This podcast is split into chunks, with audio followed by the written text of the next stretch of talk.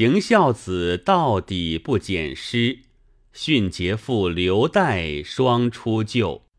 诗云：“削骨征鸡其忍言，世人借口欲深渊。典型未正先残酷，法力当之善用权。”话说陆师弃骨，骨之极刑。今法被人殴死者，必要捡尸，捡得致命伤痕，方准抵偿，问入死罪，可无冤枉，本为良法。自古道法力必生，只因有此一捡，便有许多奸巧做出来。那把人命图赖人的，不道德就要这个人偿命，只此一捡，已够奈何着他了。你道为何？官府一准捡尸，地方上搭场的就要搭场钱，跟官门灶轿夫吹手多要酒饭钱，五做人要开手钱、洗手钱。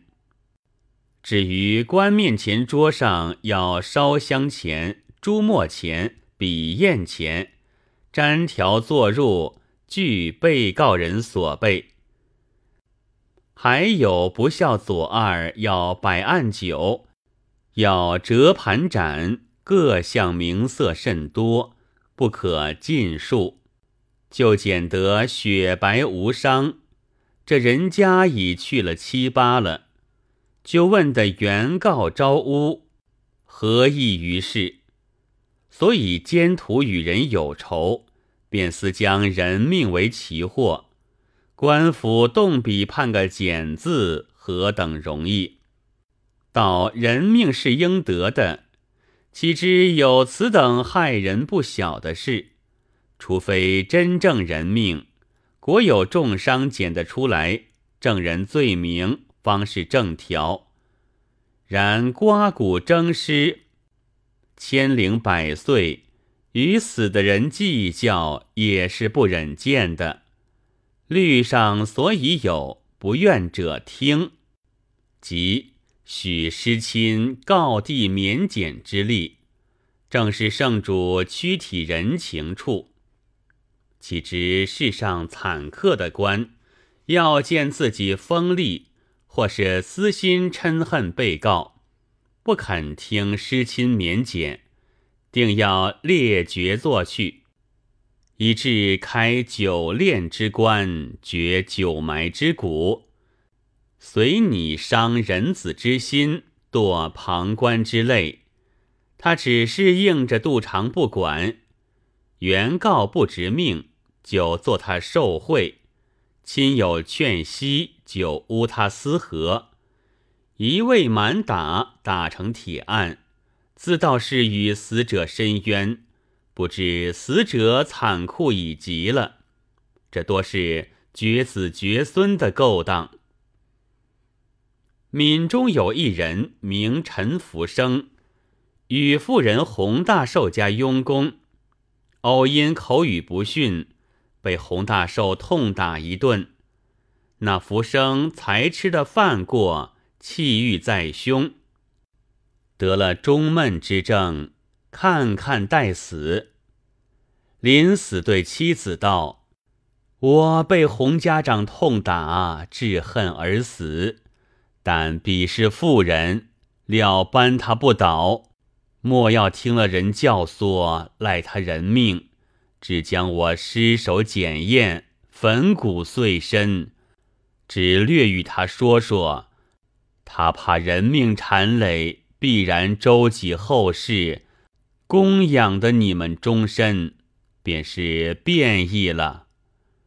妻子听说，死后果去见那家长，但道因被责罚之后得病不全，今已身死。为家长可怜孤寡，做个主张。洪大寿见因打致死，心里虚怯的，见他说的揣己，巴不得他没有说话，给予银两，后加并列，又许了时常周济他母子，以此无说了。陈福生有个族人陈三，混名陈辣虎，是个不本分、好有事的。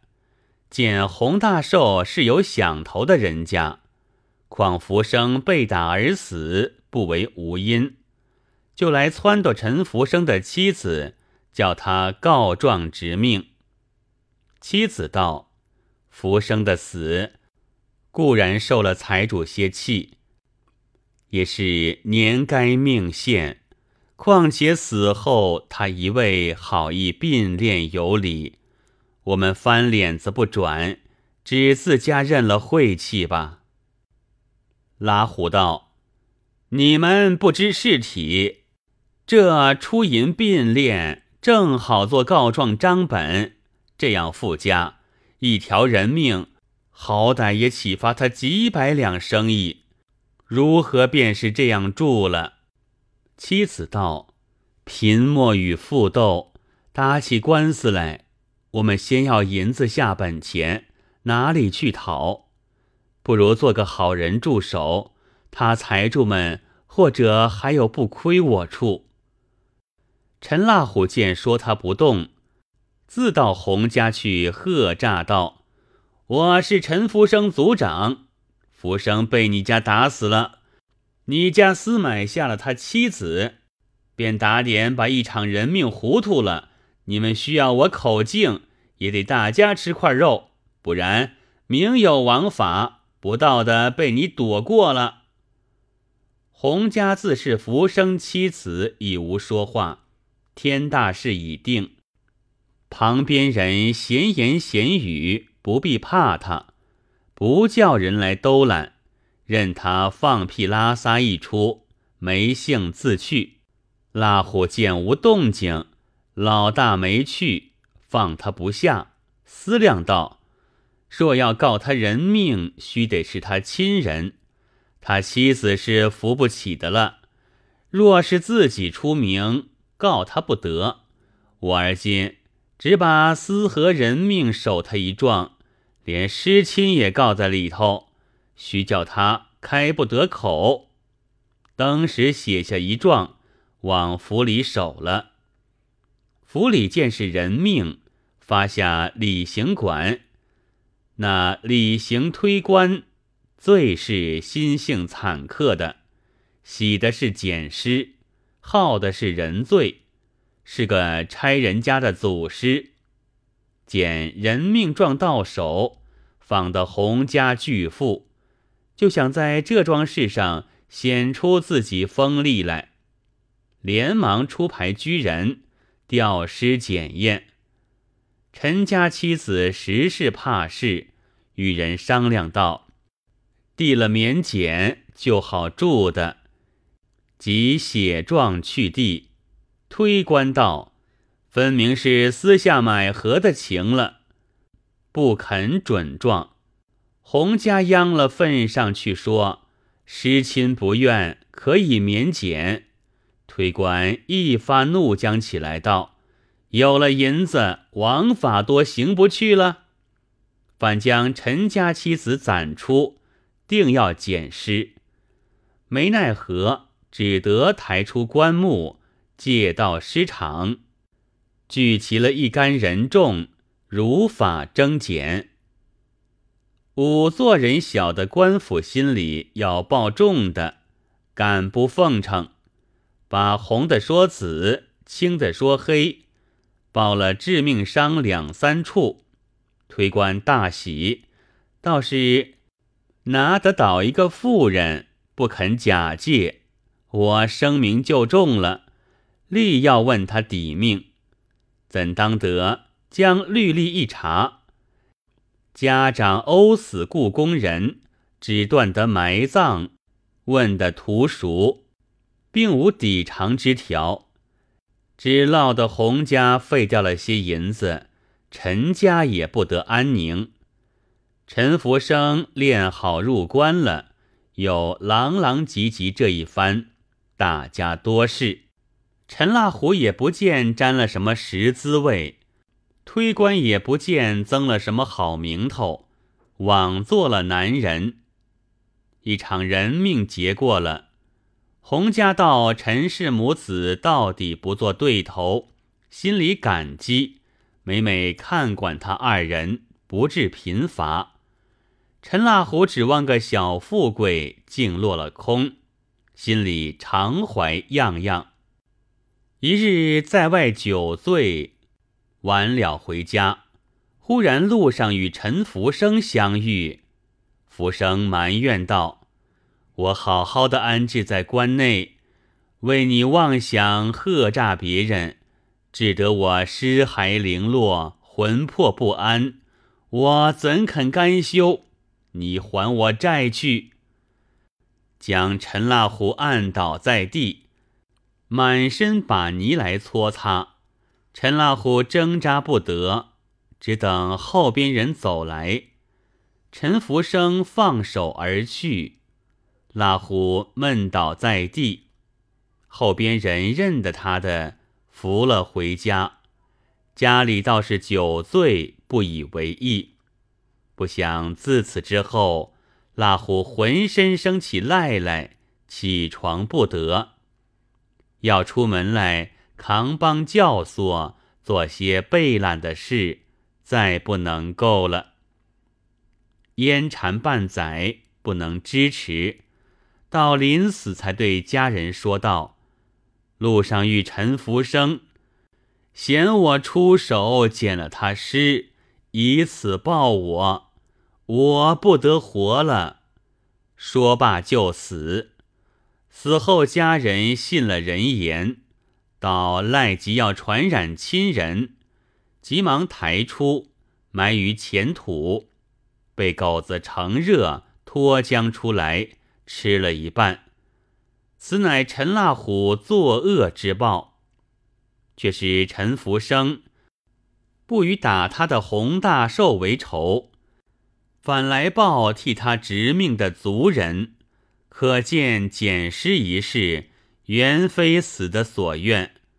做官的人要晓得，若非万不得已，何苦做那极惨的勾当？倘若失亲苦求免减，也该依他为是。至于假人命，一发不必说，必待审的人命逼真，然后刑检定罪。只以先后之招，也保全的人家多了。而今说一个情愿自死，不肯减赋诗的孝子，与看官们听一听。复仇不报，忍模糊，自有雄心托战炉。萧经一株身已绝，法官还用减尸无？话说国朝万历年间，浙江金华府武义县有一个人，姓王名良，是个儒家出身。有个族侄王俊，家道富厚，弃暗凌人，专以放债取利，行凶剥民。就是族中之派，不论亲疏，但与他财力交关。锱铢必较，一些面情也没有的。王良不和，曾借了他本银二两，每年将数修上利，积了四五年，还过他有两倍了。王良意思，到自家屋里还到此地可以相让，此后利钱便不上紧了些。王俊是放债人心性，哪管你是叔父？道逐年还杀只是利银，本钱原根不动，利钱还需照常，岂算还过多寡？一日在以族长处会席，两下各持一说，争论起来。王俊有了酒意，做出财主的样式。只手无脚的发挥，王良气不平，又自恃尊卑，喝道：“你如此气质，敢待打我吗？”王俊道：“便打了，只是财主打了欠债的。趁着酒兴，哪管尊卑，扑的一掌打过去。王良不提防的一跤跌倒，王俊索性赶上，拳头脚尖一齐来。族长道：“使不得，使不得！”忙来劝时，已打得不亦乐乎了。大凡酒德不好的人，酒性发了，也不认得什么人，也不记得什么事，但只是使他酒疯。狠厉暴怒罢了，不管别人当不起的。当下一个族侄把个梳子打得七损八伤，族长劝不住，猛力解开，叫人付了王良家去。王俊没个头主，没些意思，耀武扬威，一路吆吆喝喝也走去了。据知王良打的伤重。次日身危，王良之子王世明也是个读书人。父亲将死之时，唤过吩咐道：“我为祖子王俊殴死，此仇不可忘。”王世明痛哭道：“此不共戴天之仇，而誓不与俱生人世。”王良点头而绝。王世明抚膺嚎痛，即具状到县间，告为立杀复命事，将族长告作贱人。县监准行，随行牌吊师道官，伺候相检。王俊自知此事决裂，到不得官，苦央族长处息。任凭要银多少，总不计论。处得挺妥，族长分外酬谢，自不必说。族长见有些油水，来劝王世明罢送道：“父亲既死，不可复生。他家有的是财物，怎与他争得过？要他长命，必要减尸。他使用了仵作。”将伤报轻了，命未必得偿。尸还先吃这番狼藉，大不是算。依我说，趁他惧怕呈送之时，多要了他些，落得做了人家，大家保全的无事，未为非策。王世明自想了一回，道：“若是执命，无有不减失之理。”不论事情敌他不过，纵是长的命来伤残复骨，我心何忍？只存着报仇在心，拼得性命，哪处不着了手？何必当官？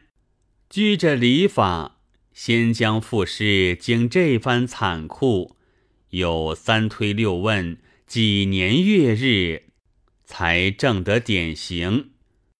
不如木金全依了他们处法，诈吃羊呆，住了官司，且保全了复古，别图再报。回复族长道：“父亲委是冤死，但我家贫，不能与作投敌，只凭尊长所命罢了。”族长大喜，去对王俊说了。